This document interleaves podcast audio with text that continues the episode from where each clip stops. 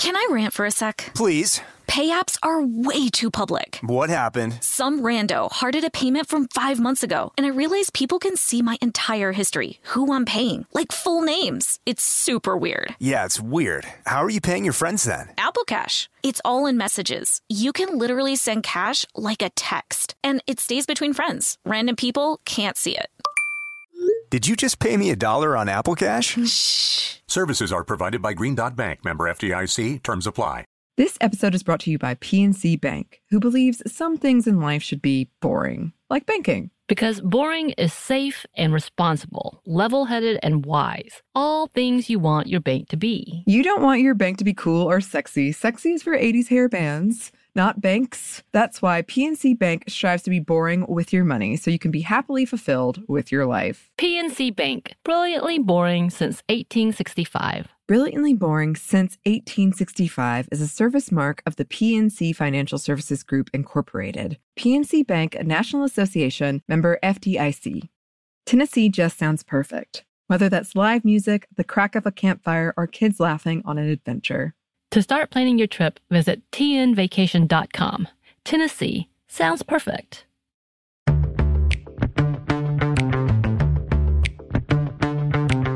Hey, it's Emily. And this is Bridget. And you're listening to Stuff Mom Never Told You.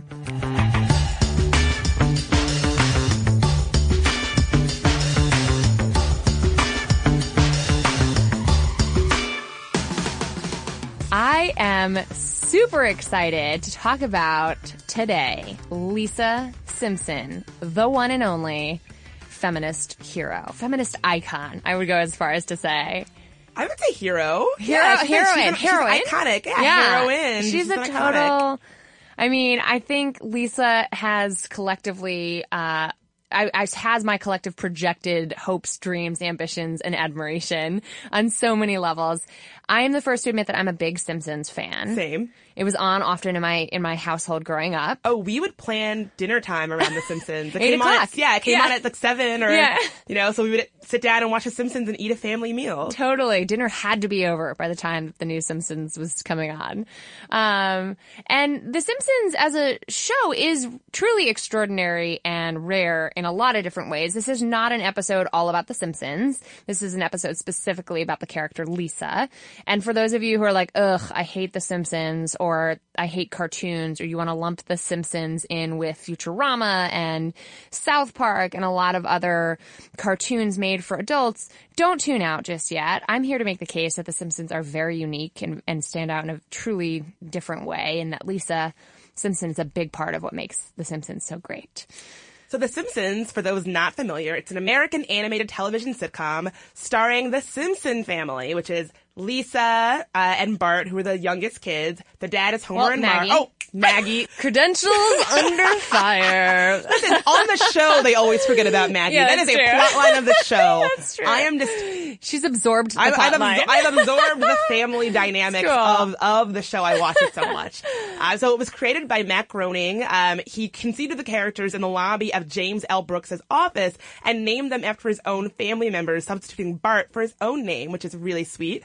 Um, it debuted as a series of shorts on the Tracey Ullman show in April of 1987. So if you go back and watch those old Tracey Ullman versions, they're they're drawn so jankily. They're not. They don't really look like the um, characters that we know and love today.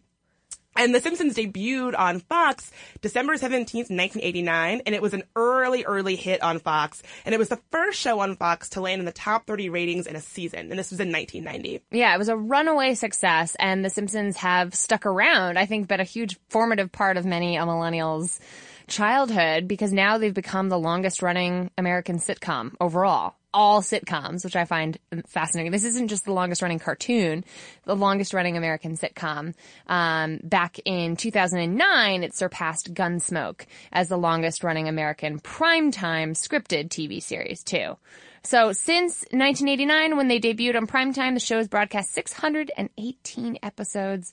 For those of you like me who spent your summer binge watching them all, thanks to FXX. Do you know that channel? Yeah, you can watch them all on demand, and it's the best. It's insane. And they, they I, I heard that they purchased the rights for all of the Simpsons episodes to be played, like one after the other, for a couple million dollars per episode. Yes, the, I remember very distinctly when FX FXX was doing the Every Simpsons Ever marathon, and it was a, a special time for me. I just love their promos. Yeah, they if, if someone could just play their promos for me, that would be great because they were usually like mathematical arrays. You know, like an that what they're- Escher no, not arrays. Um, tessellations. Yeah. yeah. There's a lot of weird Simpson like, uh, what's the word? Um, Stoner art? yeah.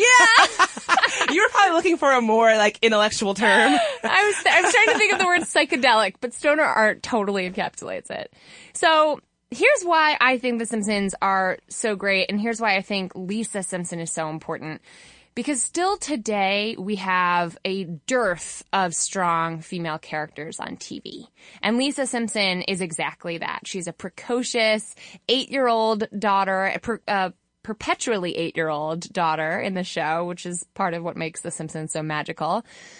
And she's outspoken, she's an activist, she's vocal, but she's also, and I think this is part of what makes her so appealing, she's imperfect. She's human, she has her down days, uh, she has her ego and pride too. So we get to see her as a strong female character in a daughter role, uh, as strong as a little girl can be at eight years old, and then some, but also shown in a pretty weak light in a world where uh, there really has been little forward movement for girls in the media in over six decades.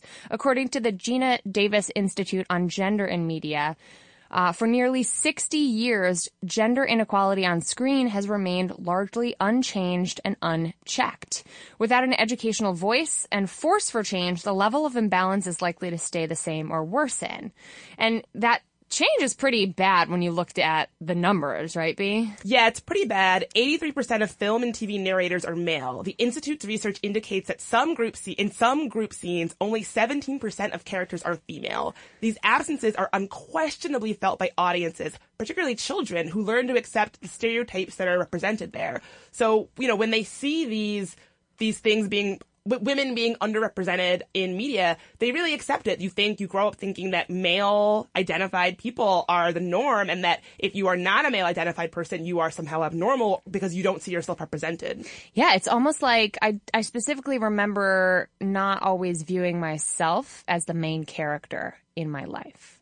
Were you a side character? I was a supporting cast member, and I don't. I'm not saying that like that was a thing I really intellectualized, but I definitely.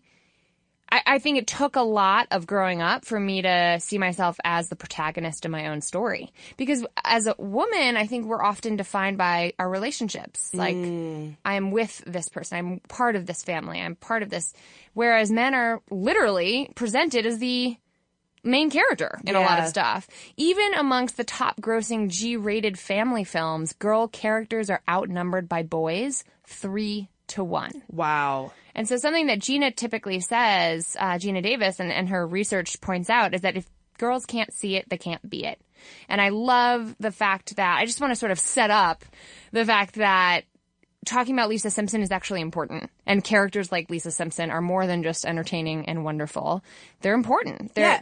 yeah. The research shows that, you know, you, you, people need to see themselves represented on screen, whether it's little girls, whether it's trans folks, whether it's people uh, of color. It doesn't matter who you are. In order to internalize that you matter and that your stories matter, you need to see those stories represented in books, on screen, and all of that. And Right. so it's not just, it may sound like it's just throwaway pop culture, but it actually really makes a difference in people's lives. Definitely. And some people might say, well, you know, The Simpsons debuted in 1989. That might have been true then, but haven't things improved? And unfortunately, they haven't very much, even though there's this great quote um, from a study called Boxed In 2015 to 2016 Women on Screen and Behind the Scenes in Television, in which uh, this Think Progress piece that unpacks that study says, quote, anyone paying attention to the television scene can probably rattle off a fleet of high profile female writers, directors, and showrunners. And I would add in characters. Mm-hmm. We've seen more female characters, no doubt. However, Lauzen, the author of the study, found that 79% of programs in her study featured casts with more male than female characters. The women only comprised 39% of all speaking characters, and most damningly, the percentage of female characters featured on a broadcast network program has not increased over the last decade. So we got a long way to go, y'all. We've not Yeah. come as far as maybe it feels like we have when you actually look at the numbers. Right. So let's talk a little bit about why we love Lisa Simpson. Um, I think this Babe article puts it perfectly, um, and I love how they describe her. Lisa is a smart-talking, musically talented, witty, anti-capitalist, philanthropic, moral, feminist, and ecological apostle, which we have always had and will always need. And I love that, right? Growing up, Lisa was this figure who was allowed to be political and activisty and um, but still was this like sweet, precocious little girl. Yeah. And it was sort of subtle the way the writers wrote her in, right? They they didn't pigeonhole her as an activist, but she her activism sort of came out in everyday exchanges in a way that it truly does in real life. Yeah. You know what I mean? It's just like having a, a woke kid. Yeah, you don't. People don't really. At least people that I know don't really walk around, you know, um, proclaiming their that they're involved in some sort of activist Right. crusade. It just comes out when you talk to them, and I think over the years that we've gotten to know Lisa, it's just sort of whether it's her, you know, Vegetarianism, for right? instance? You Yeah. don't win friends with salad, Emily. Is that a Lisa quote? That's a Homer quote. Oh. You don't win friends with salad. You don't win friends with salad. This, that, you can unpack, as a vegan, you can unpack that whole episode. I know. Are you gonna marry a carrot? Oh my god, you're pulling all these like great quotes that I'm not picking up at all. this I'm is so like sad. my, this was a, um, this is a microcosm of my whole life. Quoting The Simpsons and people looking at me like I have three heads. That's so sad because I love The Simpsons, but I don't have the memory. Like I cannot mem- like remember quotes. There was a time in my older brother's life when I think he solely communicated in Simpsons quotes. That was his main. We should, we should talk. Yeah. Shout out to, is Ian? Alex. Alex. Yeah. Call me Alex. I also love the this Babe article because they they go on to say, listen, Lisa is the ultimate role model because although she has both the desire and capacity to change the world, her strengths and talents are attainable. She's relatable. She too is fraught with insecurities and doubts about her own self-image and intelligence. All of these serve to highlight and reinforce the issues that she challenges. Most TV shows feature beautiful female characters who are flawless in both their appearance and confidence.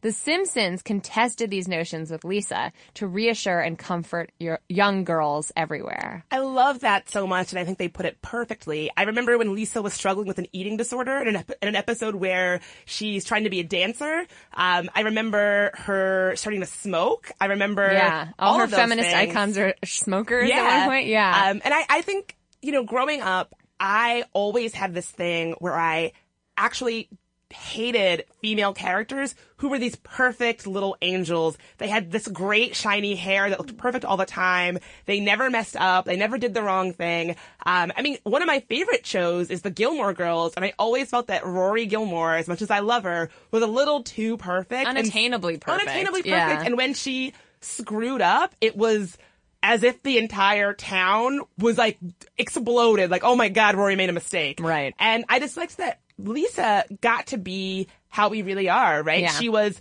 good and tried really hard and was really smart, but also failed, also had an ego, also, also had her problems. Right. Just like re- all, all of us. Right. And one of my favorite things about Lisa, this says a lot about, I think, us, first of all. Like, this is, again, I'm projecting all of my, like, childhood self onto Lisa, but there's an article, um, that in reading about Lisa, just to be reminded of all of her awesomeness, I was reminded that she's an overachiever and she's cool with it. But obviously Lisa is like the class teacher's pet. Obviously she's always raising her hand. She's always answering questions. She's always uh, overperforming, but she gets grief for it. And that's important because the show doesn't pretend like she lives in a world in which women who overachieve are treated very nicely. So I like that she's kind of a dork. She kind of embraces it. You know, she wasn't ashamed of being an overachiever.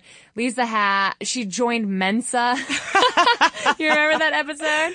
She was the best musician in the jazz band. She had a high IQ. Um, you know, she sort of taught girls that it's never too early to aspire to greatness and that effort is a worthy thing to, yeah, to do. I like I like that so much, and I'm so reminded of her quote. Um, why is it that a woman, when a woman is confident and powerful, they call her a witch, right? like that's exactly it.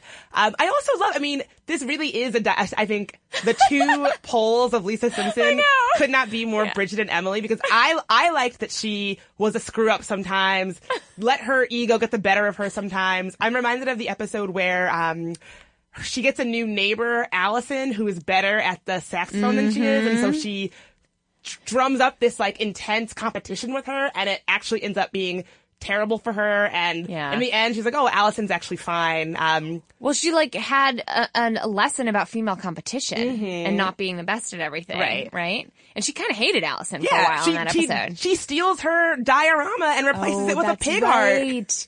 It's like the um, parable. What is that? Um, Edgar Allan Poe story that that right because there's a lot of guilt because she basically does something morally wrong. Yes. because she's jealous and envious of this Totally. so-called friend of hers. Totally. And Oh, I, I that's funny. identify with that so much because, you know, growing something, when, when I was studying literature and uh, unpacking these things at the academic level, one of the things I noticed is that we don't celebrate things like meanness, pettiness, Right. spitefulness. And those are the, everybody, it doesn't matter how nice you are. Everyone is petty, mean, It's jealous. human. And Yeah. we, when a character has those qualities, we write them off as bad. And I'm so much, I mean, I'm a petty, spiteful person in all the ways, but I'm so much more interested in characters that are real in these ways. Well, I think that's the genius of the show writers is that they allow these characters to be admirable and hilariously bad, right? Like they're so bad, it's funny. Um, they're complex in that way. There are a lot of specific episodes in which, uh, Lisa wins our hearts over that we are going to dive into right after a quick word from our sponsors.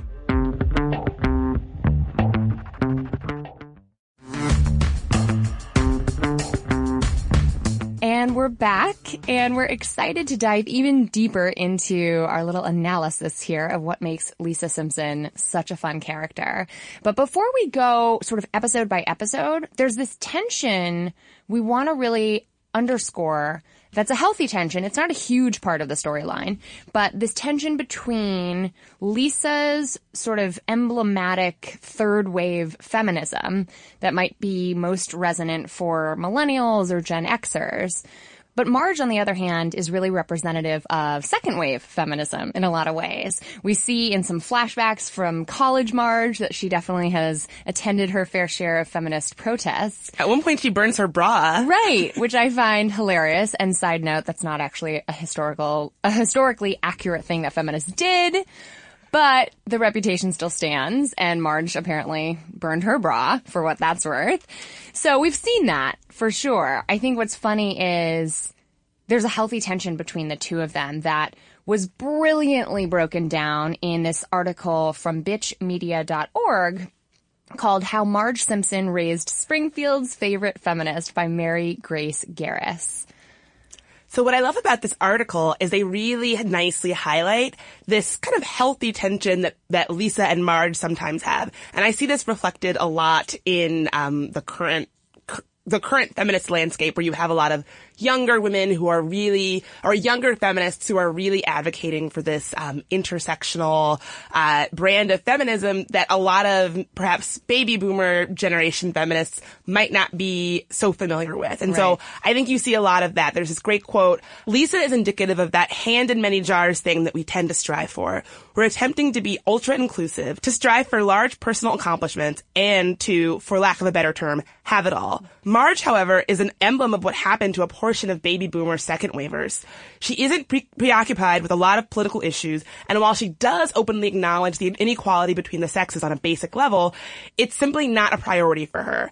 Um, and this quote, I think, really highlights that that sort of tension for me that you have a generation of feminists who are recognizing the importance of advocating and speaking up on issues that perhaps are not necessarily specific to your own self. So whether it's issues of, you know, um, trans women or rural women or poor women or, you know, disabled women, understanding why it's important to advocate for those, for women who are not like yourself. Um, I feel like Marge maybe will be cool with that on a certain level, but it's not something that is a real priority for her. She's likes the idea of equality in general, but isn't going to be out there, you know, making noise in those kinds of ways, the ways that Lisa definitely is. Right. And Lisa's ecofeminism, her vegetarianism, sort of it, it elicits a bunch of eye rolls from Marge, right? I feel like Marge is the Betty Draper, like pre feminist Yeah. revolution. She probably read the feminist mystique and was all about it. You know what I mean? Yeah. So it's kind of funny in how she is pro woman in a lot of ways, but isn't an activist at all about it. Right. And if I mean, to be clear, she's a housewife, right? She's, and not that you can't be a feminist housewife, but I find it. Or an activist housewife. or an activist housewife, absolutely. And the, the labor that goes unpaid done by women in the home, including Marge, often goes unappreciated, which is funny because this article goes on to say, quote, while her generation fought so hard to get into the workplace and establish their independence from men, something fell by the wayside, i.e. getting pregnant with Bart, and she spends most of her time making beds and cleaning up after Homer's mess. She continues in this great article to say, for what it's worth, Marge chose the life of a homemaker. Sure, she'll get a one episode job every few seasons, like when she became a police officer. which Yes. We're going to talk more about. Or when she became a painter, she painted Oh, that. Yeah. yeah. she's had some gigs. She's had some pretty cool gigs. I love it. Um, is she in the gig economy? Oh, Marge Simpson in the gig economy. I love it. So while she'll get a one episode job every few seasons and she has a sublimated frustration about her family's lack of appreciation for her workload, but most of the time she contently owns the domestic sphere. Quote, it must be exciting to make a different set of beds, Lisa deadpans in Summer of Four Foot Two when the family goes on vacation to a summer home. I know you're joking, but it is. Marge replies, chipper as ever. I just that's love one of my favorite quotes. Actually, that's one of my favorite episodes. So this is the episode where Mar- where Lisa gets funky. She wears a different outfit and she wants to be cool. And Milhouse sees her like with a backward hat and he says, "It's Lisa," and she looks like Blossom. I say that probably once a week. Oh my, is this what she wears? Sunglasses that are like circular, Sunglasses that are tie-dye circular, shirt. a tie dye hat, a tie dye shirt, a backward hat, and like mm. Birkenstocks. Everybody has those moments. Everybody has those summers. But that's you're gonna try thing. on a new identity. Yeah, and like Yeah. you, you. What I love about the show is that you do see Lisa try these things on, and She she's does. she finds herself, and you get to watch it on screen, just like we were saying before. It's great. Yeah. And what's cool about this this article and that that sort of identity shift that Marge goes through and that Lisa goes through is it's never a done deal. They're constantly sort of fluctuating their feminist ideologies and they come come to head on occasion.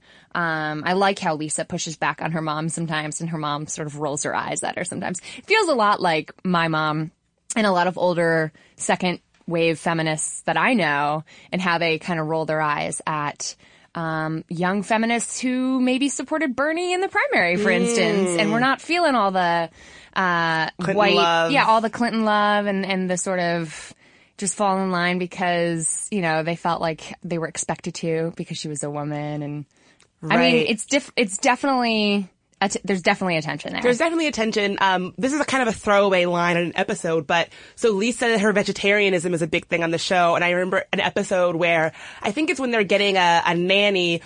Uh, Marge is explaining how to cook for Yeah. Lisa, and she says, well, "I've been trying to sneak a little bit of meat into Lisa's food every now and then."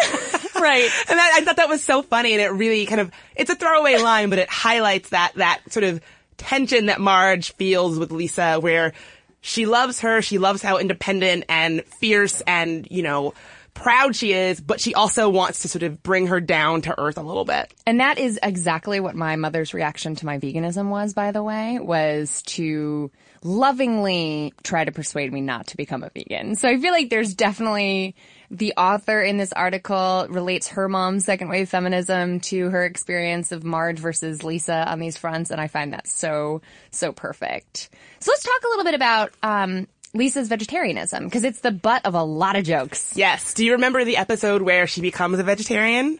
I don't really. I no. remember it She- like it was yesterday. She doesn't like it right away, right? She was feeling like she was struggling, I think. Yeah, so in the episode, this is a real old one. Um, she goes to, this is when she's a meat eater. She goes to a petting zoo with her family and she's having a great time. She's petting these lambs and they're so cute and she loves them. And then she goes home and she's on this high from petting all the animals and her mom makes lamb chops. and she realizes, and she's watching her family like tear into them, like, you know, Homer eats.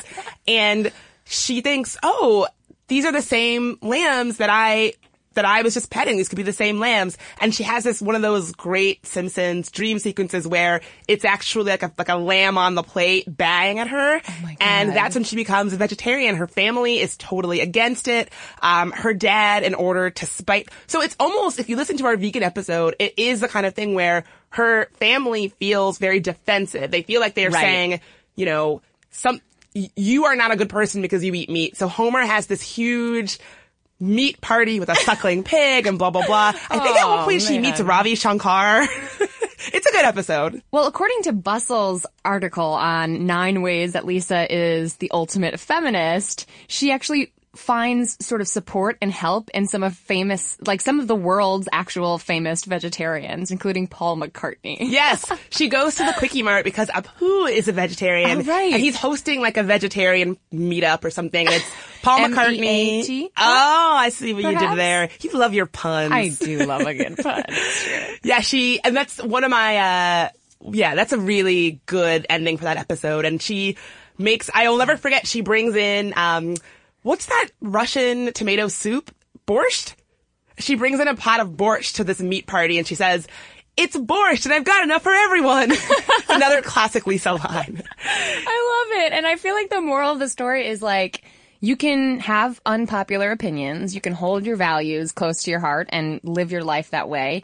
And it can be lonely at times, but then you can also find a community of people who share your values. Yes. And maybe Paul McCartney will be there. Right. And that's the goodness, that's like the wholesome goodness of The Simpsons. As raunchy as that show can get sometimes, which I know turns off some of my uh, right wing relatives who forbid their children from watching The Simpsons. Wow. They thought it was like filthy. And it, it definitely has its dirty, edgy, super hyper liberal moments. But at the end of the day, I think there's always a wholesome lesson to be learned. Well, that's why, that's one of the things that I, I, so I should say I'm someone who loves cartoons. If it's a cartoon, I watch it. I'm that nerdy person Really? who loves, I love, I watch them all. What are your other faves? I love Futurama. Yeah. I love Bob's Burgers. I love Rick and Morty. Okay. Um, really there's not, if it's a, if it's a cartoon, I'm already sort of sold. I, love, love animation. Um, and so I think that's something that sets The Simpsons apart from shows like Family Guy or shows like South Park, where I do feel like the reason why I keep coming back to it is this not I don't want to say wholesomeness, but that at the end of the day, each episode it underscores that this is a family that really loves each other and that they have each other's backs and that even if they fight, even if Bart chokes, you know, Or or, Homer, Homer chokes, chokes Bart, Bart, yeah. they still really love each other. And I something and this people are going to call me out on this and that's fine, it's just my opinion. Um the, the thing I hate about Family Guy, and I hate a lot, I hate a lot about that show, but the thing I don't like is how awful they are to that, to the daughter character, Meg, Meg. I know. For no real reason. She's just the punching bag of the show. And, And it's so, supposed to be funny. exactly. And so, The Simpsons, I mean, this is Seth MacFarlane's like go-to. yes. That's his jam. Like yes. he's not exactly what we might call a feminist. Yes. creator. I have a lot of bones to pick with him, I guess I'll say. Um, but yeah, you would never, even if Bart, even if Bart and Lisa fight, even if Marge and Lisa clash, at the end of the day, this is a show about a family that really cares for each other and Right. loves each other. And it really, that family dynamic, I feel like one of the reasons why as a family we loved the show is mm. because that reflects our dynamic in my own family, right? Where we drive each other up the wall. We make each other want to scream. We don't get along. We have a million opinions. We're always arguing. But at the end of the day, we love each other like nobody's business. We'll always be there for each other. And I feel like I don't see that on shows like Family Guy. True. I would agree 100%. Let's take a quick break. And when we come back, we'll talk through some of our other favorite moments of Lisa Simpson's feminism. Can I rant for a sec? Please. Pay apps are way too public. What happened? Some rando hearted a payment from five months ago, and I realized people can see my entire history, who I'm paying, like full names. It's super weird. Yeah, it's weird. How are you paying your friends then? Apple Cash. It's all in messages. You can literally send cash like a text, and it stays between friends. Random people can't see it. Did you just pay me a dollar on Apple Cash? Shh. Services are provided by Green Dot Bank, member FDIC. Terms apply.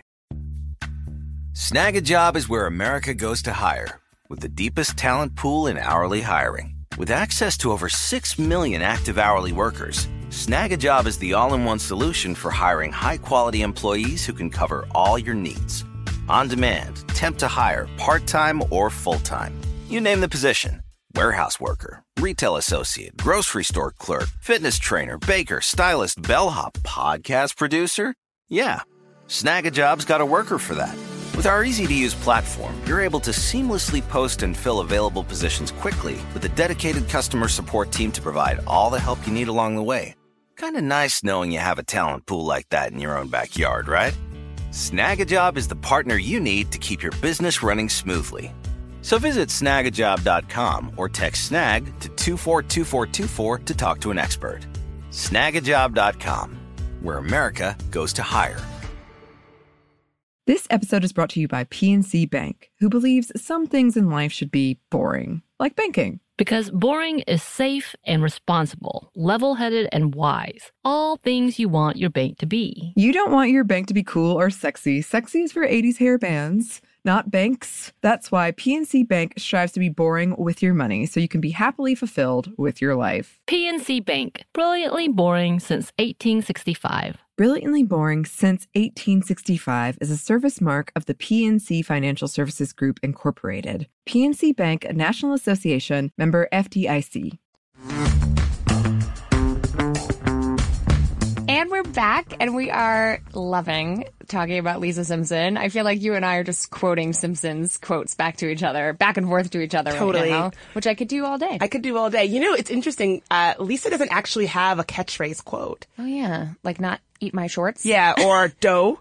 Oh yeah, that's right. Yeah. That's lame. Marge has her. Oh yeah. Wait, what was that again? People are like, "Ow, my earbuds." Sorry, R.I.P. your eardrums. That's so true. Well, we don't have a catchphrase either. True. So we got we we'll, we'll work on that and we'll get maybe Lisa will inspire a catchphrase. Yes. I honestly think we should try to include as many Lisa Simpson quotes in our all future podcasts In all everything. and all, see who picks yeah, up on it. Completely. so, what is one of your favorite episodes? With Probably, Lisa? that's a great question. There's so many to choose from. My favorite is probably the episode where it's uh, Lisa versus Malibu Stacy. Um, Malibu Stacy is a it's kind of a Barbie-esque uh, doll figure that is very popular. Um, fun fact: in Springfield, Waylon Smithers is like this huge Barbie collector, um, which I love. But that Wait, episode, which one is Waylon? he's Mr. Burns's. Um, oh, that's his first name. Yeah, Smithers. yeah. yeah. I'm so familiar. I, use. A. I we're on a first name basis. Wow, that's a big deal for Smithers. Yeah, I'm like, wait, is that his son? No, wait, that's definitely Oh. Smithers. Okay. So what I love about that episode is again, it really highlights this sort of feminist crusader that little Lisa is. And so Yeah. even though she loves Malibu Stacy, she's so excited to get the new doll. When it's the talking doll, when you pull the string, it, it talks. And so she's like, Oh wow, I've been waiting to hear her voice, hear her speak for this whole time. She, this is very Lisa. She builds a little model UN diorama and she sets her up at a podium and she says, the world has been waiting to hear your voice, Malibu Stacy. And she pulls the string and Malibu Stacy says, don't ask me. I'm just a girl. Like this weird laugh. Um, and Lisa is horrified and she says, you know, a generation of little girls is going to think that this is what it means to be a woman. And it's not. She goes to the creator of Malibu Stacy's house, play, voiced by Kathleen Turner. Oh so she's got this sultry voice, I, which I love. Um, and she works with her to create a new doll, which she calls Lisa Lionheart. And it's supposed to be a talking doll who says things like, believe in yourself and you can do anything. Um, and it's great. And so it actually kind of has a bittersweet ending because all these little girls are excited for this doll, um, for Lisa's doll to come out. And Malibu Stacy ends up kind of stealing her thunder by they, they, the company re-releases the doll with a new hat. And so everyone goes God. bonkers for the doll. But then she sees one little girl pick up Lisa Lionheart and, and pull the string. And she says, believe in yourself and you can do anything. And it ends on such a nice, a nice note. It's cute. And I feel like Barbie company, the Barbie company, Mattel's ears must have been burning. Oh, for sure. this was a while ago now, and I know that Mattel did a major, major rebrand in the last couple years to be more inclusive and to be more feminist, really, Yeah. in the Barbies that they were putting out. So it was funny to see Lisa, the little advocate, have a voice in that matter. Definitely. Can't, you can't draw a direct linear connection between the two, but it's good to see that they were calling out the the creators of Malibu, Stacy, because she said things like, "Let's mix a drink for the gentleman," right? Yeah. Like, didn't she say some horrible stuff? Yeah, um, and again, you really that episode. There's a there's a tidbit where Lisa is really annoyed at the things that the doll says. One of the things that she says is, "Let's just drown our sorrows in a big bowl of strawberry ice cream." And so when Lisa is trying to explain to Marge why this is offensive, Marge says some, something along the lines of. You know, don't get so upset about that. How about we all drown our sorrows in a big bowl of ice cream? and she's like, Mom, you're saying the same thing as Oh the doll. Um, yeah, so I just, I think that perfect. is so great. And I think you're right. I think that, I mean, you certainly can't draw, and, and we're not trying to draw a direct correlation between that episode and, and Mattel sort of becoming more inclusive. But, you know, would you really have Mattel making Ava DuVernay Barbie dolls, which I own? Um, you know, if it wasn't for folks like The Simpsons, you know, Lisa Simpson calling them out for, for being a little bit shallow. I love it. I love it. One of my favorite, like, single lines that Lisa delivers was just a subtle, subtle mention, um, when Marge becomes a police officer. And we mentioned earlier in the show that we were going to talk about this because it's one of those subtle, subversive lines that the Simpsons creators give to Lisa to sort of deliver in the middle of a show that's about something very different. And in it, um, when Marge becomes a cop, Lisa vocalizes her concerns about the prison system while on a tour of on a tour led by her mother of the Springfield police station. Um, so Lisa goes, Mom, I know your intentions are good, but aren't the police the protective force that maintains the status quo for the wealthy elite? Don't you think we ought to attack the roots of the social problems instead of jamming people into overcrowded prisons? Which is like, not a line that any eight-year-old actually delivers. Sure. But I love that they give it to her. And Lisa's, uh, not Lisa, but Marge's response is to make her hand puppet It's McGruff. McGruff Yeah. the crime dog.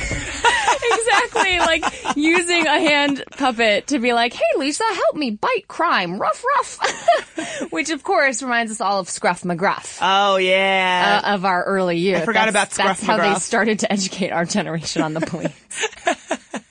so I was just like, those kinds of lines, man, in prime time, just delivered, just snuck it in there. I think it's just a perfect example of how the show's creators used Lisa as this voice of reason. I love it. And speaking of prime time, pun alert. Sounds like a pun is coming. Let's talk about what a big role math played on the show. This was surprising to me. I had no idea that all of, a lot of the creators of The Simpsons actually have a really sophisticated math degrees. And one of the things they talk about on the show is how Lisa is the most sort of rational, quote unquote, in a math way, uh, character and how her kind of interest in math and science and the STEM fields can really be a sort of good thing for girls. Um, I found this great quote. When I talk to school kids about the mathematics hidden in The Simpsons, I always stress Lisa's character because she is such a great role model for girls who might be budding geeks or nascent nerds. And that's from Simon Singh, the author of this really great book, The Simpsons and Their Mathematical Secrets. Which I love because there's a ton of math like subtly included in The Simpsons since the very first episode. Almost 1000% of which has flown over my head because I'm pretty sure the like high level math jokes that The Simpsons include just never quite make sense to me. Uh, but what's less subtle is their use of Lisa as being the um, the character who uses math to her advantage most often. So, for example, she took her little league baseball team to the championship with the help of statistics. She became kind of like a bookie. Of course. I think Homer ended up abusing her skills too. Of course he did.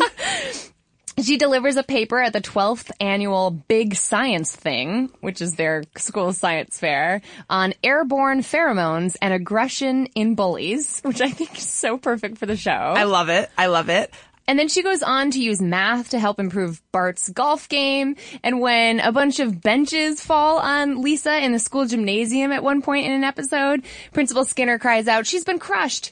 So have the hopes of our mathletics team. I love it.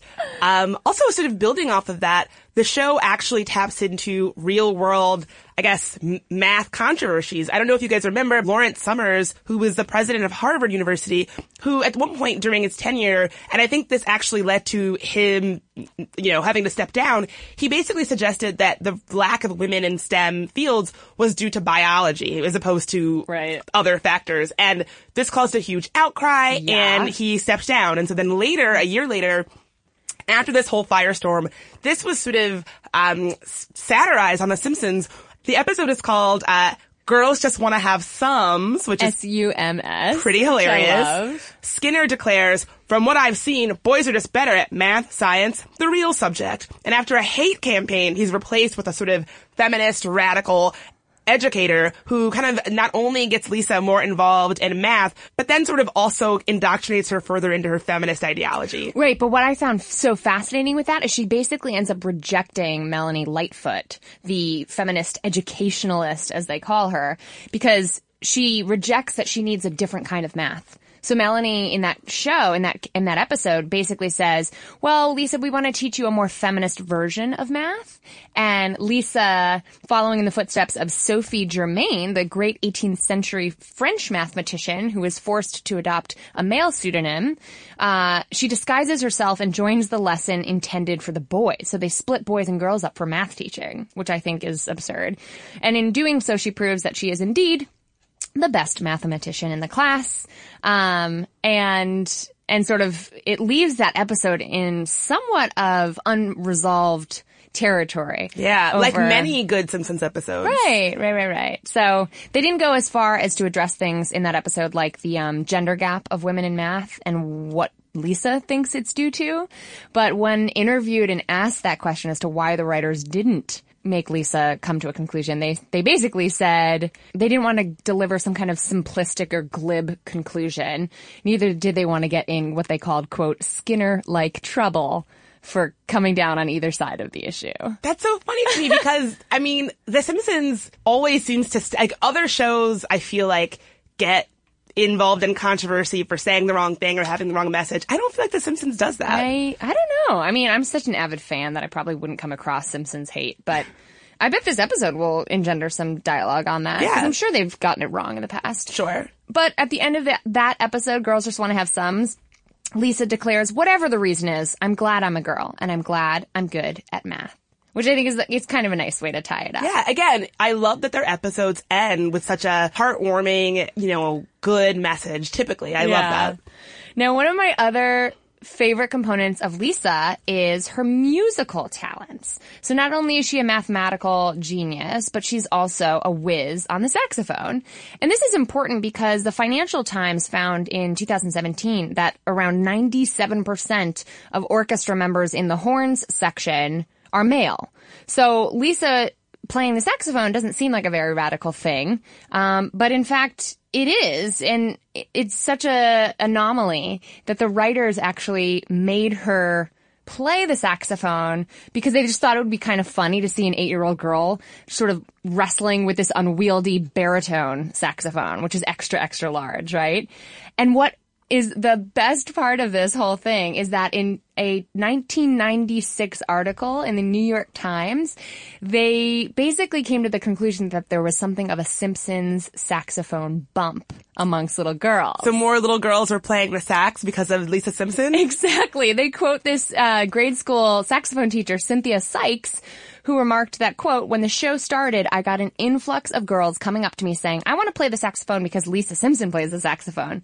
She goes, I had no clue who this Lisa Simpson was, but I was relieved to find out she had a permanent gig over there. I love it. Uh, Bleeding Gums Murphy would be proud. so proud. So in case you thought we could get through one Sminty episode without talking about Donald Trump, think again. Trump alert, Trump alert. Uh, Trigger warning. Trigger warning slash Trump alert. Uh, he shows up in this one too. Um, the Simpsons actually kind of predicted, in a kind of way, uh, Trump becoming president in the episode where Lisa is, is having her future predicted. She's president of the United States. She calls herself the first straight female president of the United States. Which I thought was a, a- like a radical addition to that line. Totally. That they didn't have to include, but I love that they did. Totally. Um, so she's speaking about her presidential predecessor, and she says to her cabinet, "I know we inherited a mess from President Trump, and here we are, 2017, and that's come to fruition." I know. I love this. It's the episode Bart to the Future and Lisa basically sits down and says, you know, I know we're tasked with cleaning up the national debt caused by the presidency of Donald Trump. Which just makes me want to vote Lisa Simpson 2020 all the way. oh, I would totally vote Lisa Simpson. I would vote Lisa Simpson, and then I would have my dream female character uh, lineup would be Lisa Simpson as president. VP? Uh, VP, maybe Daria. No, no, I know exactly who it is. yeah. Um, J- uh, Jodie from Daria, the black character who is Yes. very, very into school. Uh, She would be my my VP. She would be a brilliant um, I think maybe Daria could be um, Secretary of State. Uh, maybe for comms director. Oh God, um, this, this. is really fun. Um, Meg. Oh, Meg. I, I want Meg to get some love. Yeah, maybe Department of Defense. Yeah. Oh, I like that. That's good. Um, the girl who played um, Spinelli on the show Risa, she might be Department of Defense. Oh, I love her. Yeah, this I is fun. Recess. Remember Hey Arnold? Oh, do I? Helga, gotta get her in the mix. Oh my God, Sminty listeners, please tell us who else should be in the ideal Lisa Simpson for president cabinet. Um, I cannot wait to hear what you come up with. I hope you've enjoyed this as much as we have. I feel like we could talk about Lisa Simpson all day, but she has hashtag goals when it comes to family dynamic, like you were mentioning earlier before the break, and just being an outspoken feminist, no matter your age, no matter your size. She sort of proves that you can be more than what people expect from you. So we want to hear from you. Tell us your ideal car- cartoon character presidential cabinet lineup. Uh, tell us what Lisa Simpson meant for you. Maybe you didn't watch The Simpsons and you had a different, you know, cartoon feminist icon growing up. We want to hear it all. You can get up with us on Instagram at Stuff Mom Never Told You, on Twitter at Mom Stuff Podcast, or a good old fashioned email at momstuff at howstuffworks.com.